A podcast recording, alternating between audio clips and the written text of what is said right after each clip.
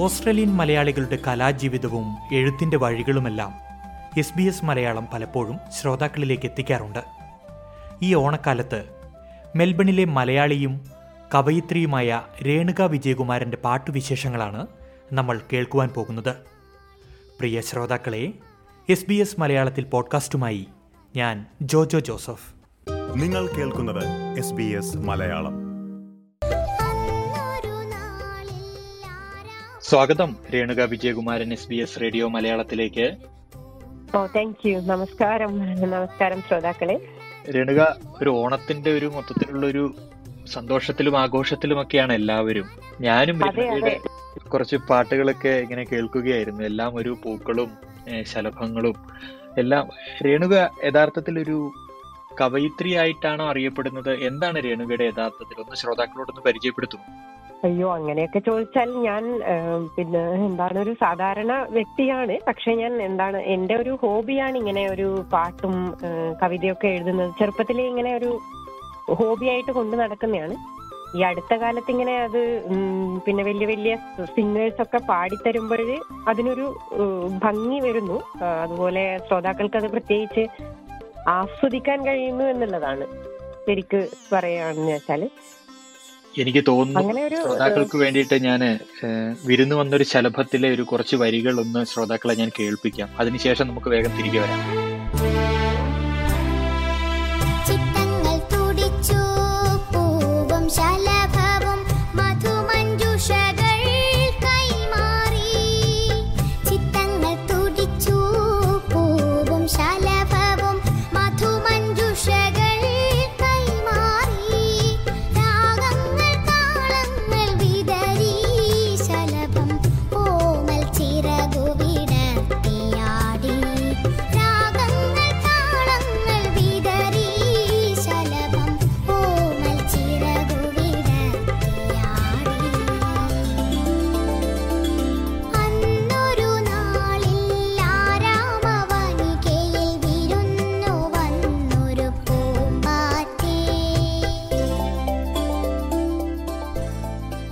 രേണുക ഈ വിരുന്നു വന്നൊരു ശലഭം വളരെ മനോഹരമായ ഇല്ലെങ്കിൽ ആ ഒരു അത് കേട്ടപ്പോൾ തന്നെ നമുക്കൊരു ഒരു സന്തോഷം വരുന്നുണ്ട്. എന്താണ് ഇങ്ങനെ ഒരു ഇല്ലെങ്കിൽ ഇത്തരത്തിലുള്ള വരികൾ എഴുതാൻ ഒരു പ്രചോദനം എന്താണ്?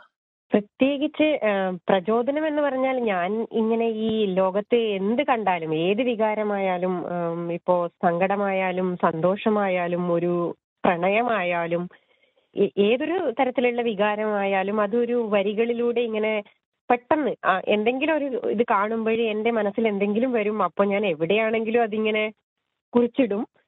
അങ്ങനെ ഒരു പിന്നെ ഒരു ഗാനമായിട്ട് ഇങ്ങനെ ചെയ്യാറുണ്ട്. അപ്പോൾ ഈ വിരുന്ന് വന്നൊരു ശലഭം എന്നുള്ളതും ആക്ച്വലി ചിന്തിക്കുകയാണെങ്കിൽ ഒരു ഡബിൾ മീനിങ് ഉണ്ട്. പക്ഷെ ആക്ച്വലി അതൊരു കുട്ടികൾക്കുള്ള ഒരു പാട്ടായിട്ട് നമുക്ക് എടുക്കാൻ പറ്റും. കാരണം ഈ ഓണക്കാലത്ത് തന്നെ ഒരു പൂന്തോട്ടത്തിൽ ഇങ്ങനെ ചിത്രശലഭങ്ങളും പിന്നെ ഒരുപാട് പൂക്കളും ഒക്കെ ഉള്ള ആ ഒരു മനോഹരമായ ആ പഴയ കാലം നമ്മുടെ നമ്മുടെ ചെറുപ്പത്തിലുള്ള ആ ഒരു കാലത്ത് നമ്മളിങ്ങനെ വളരെ ഹാപ്പി ആയിരിക്കുമല്ലോ അങ്ങനെ ആ ഒരു വസന്തകാലത്ത് ഇങ്ങനെ എല്ലാം നിറഞ്ഞ് നമ്മൾ കുട്ടികൾ ഹാപ്പിയായി ചെയ്യുന്ന ഒരു ഒരു മീനിങ് ആണത് എന്നിട്ട് പിന്നെ ഓണം ഓണക്കാലം കഴിയുമ്പോൾ എല്ലാം തിരിച്ചു പോകും. അപ്പോൾ ആ കുട്ടികൾ ഒരു ചെറിയ ഒരു എന്താ പറയാ ഒരു സങ്കടം വരുമല്ലോ നമ്മുടെ ആ ഒരു സന്തോഷകരമായ ആ ഒരു കാലം പെട്ടെന്ന് കഴിഞ്ഞു പോകുമ്പോൾ അങ്ങനെയുള്ള ഒരു ഇതിലാണ് ചെയ്തിരിക്കുന്നത്.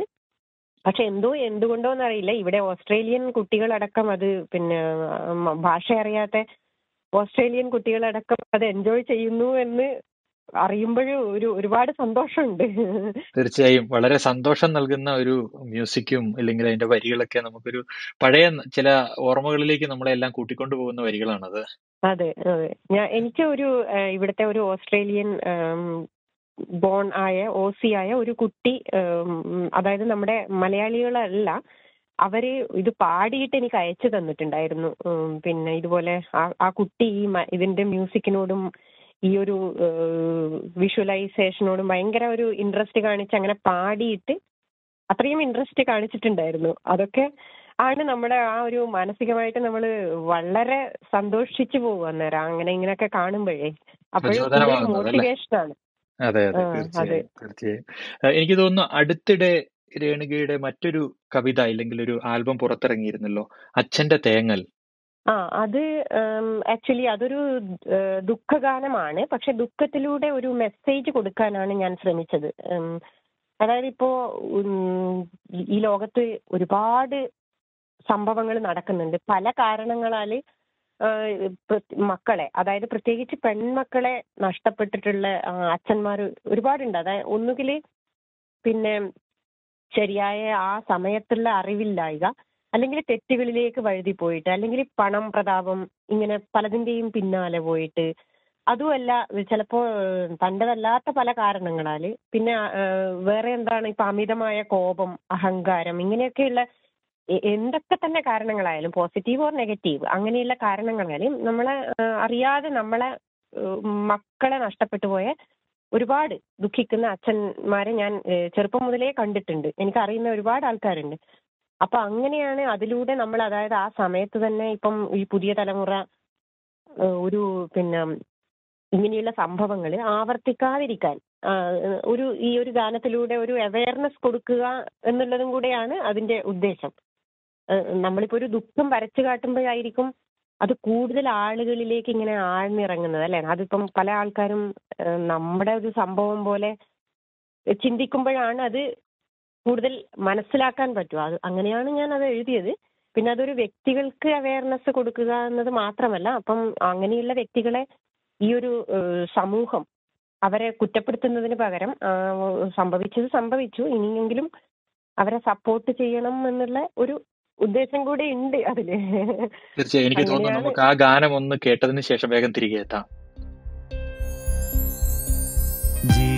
ജീവിതയാത്രയിൽ ഏതോ നിമിഷത്തിൽ നീ എന്റെ പുണ്യമായി വന്നു. കുഞ്ഞിളം കൈകളെ ചേർത്തു പീഡിച്ചു ഞാൻ നിറമുള്ള സ്വപ്നങ്ങൾ നെയ്തു. ജീവിതയാത്രയിൽ ഏതോ നിമിഷത്തിൽ നീ എന്റെ പുണ്യമായി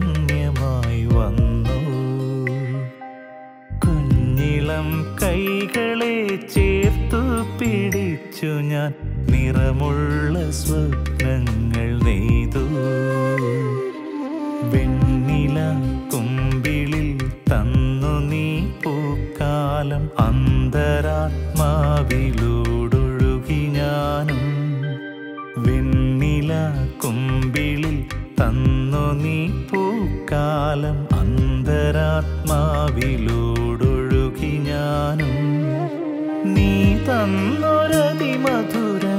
നിമിഷങ്ങളാലി ഞാൻ ശലഭമായി പാറിപ്പറന്നു ശലഭമായി പാറിപ്പറന്നു പറന്നു.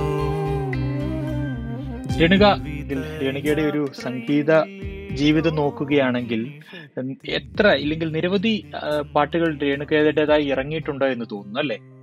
അതിനെപ്പറ്റി ഒന്ന് പറയുമോ ഇതുവരെയുള്ള ഒരു എത്ര ഗാനം ഈ ഓസ്ട്രേലിയയിൽ എത്തിയതിനു ശേഷമാണോ ഈ സംഗീത ലോകത്തേക്ക് കടന്നു വന്നത്? അല്ല അല്ല അല്ല. ഞാൻ കുഞ്ഞായിരിക്കുമ്പോൾ മുതൽ എനിക്ക് ഈ സംഗീതം ആസ്വദിക്കുക കവിത ആസ്വദിക്കുക അത് എന്റെ അച്ഛൻ എഴുത്തുകാരനാണ്. അപ്പൊ അച്ഛൻ ഇങ്ങനെ ഞാനൊരു കുഞ്ഞായിരിക്കുമ്പോൾ മുതൽ തന്നെ അച്ഛൻ ഇങ്ങനെ പോകുമ്പോഴും നടക്കുമ്പോഴും ഒക്കെ ഓരോരോ ഇങ്ങനെ എന്താ നിമിഷ കവി എന്ന് പറയില്ലേ? ഇങ്ങനെ എന്തെങ്കിലും ഒരു ഗാനം ഇങ്ങനെ രചിച്ചുകൊണ്ടേയിരിക്കും മനസ്സിൽ. അതിങ്ങനെ പാടും. അപ്പൊ ഞാൻ അതൊക്കെ കേട്ട് വളർന്നതാണ്.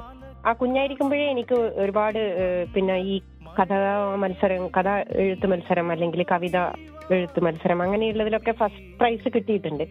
പക്ഷെ ആ സമയത്തൊന്നും ഇതിങ്ങനെ നമ്മൾ പബ്ലിക്കായി പുറത്ത് വേറൊരു ഓപ്ഷൻ ഇല്ലല്ലോ.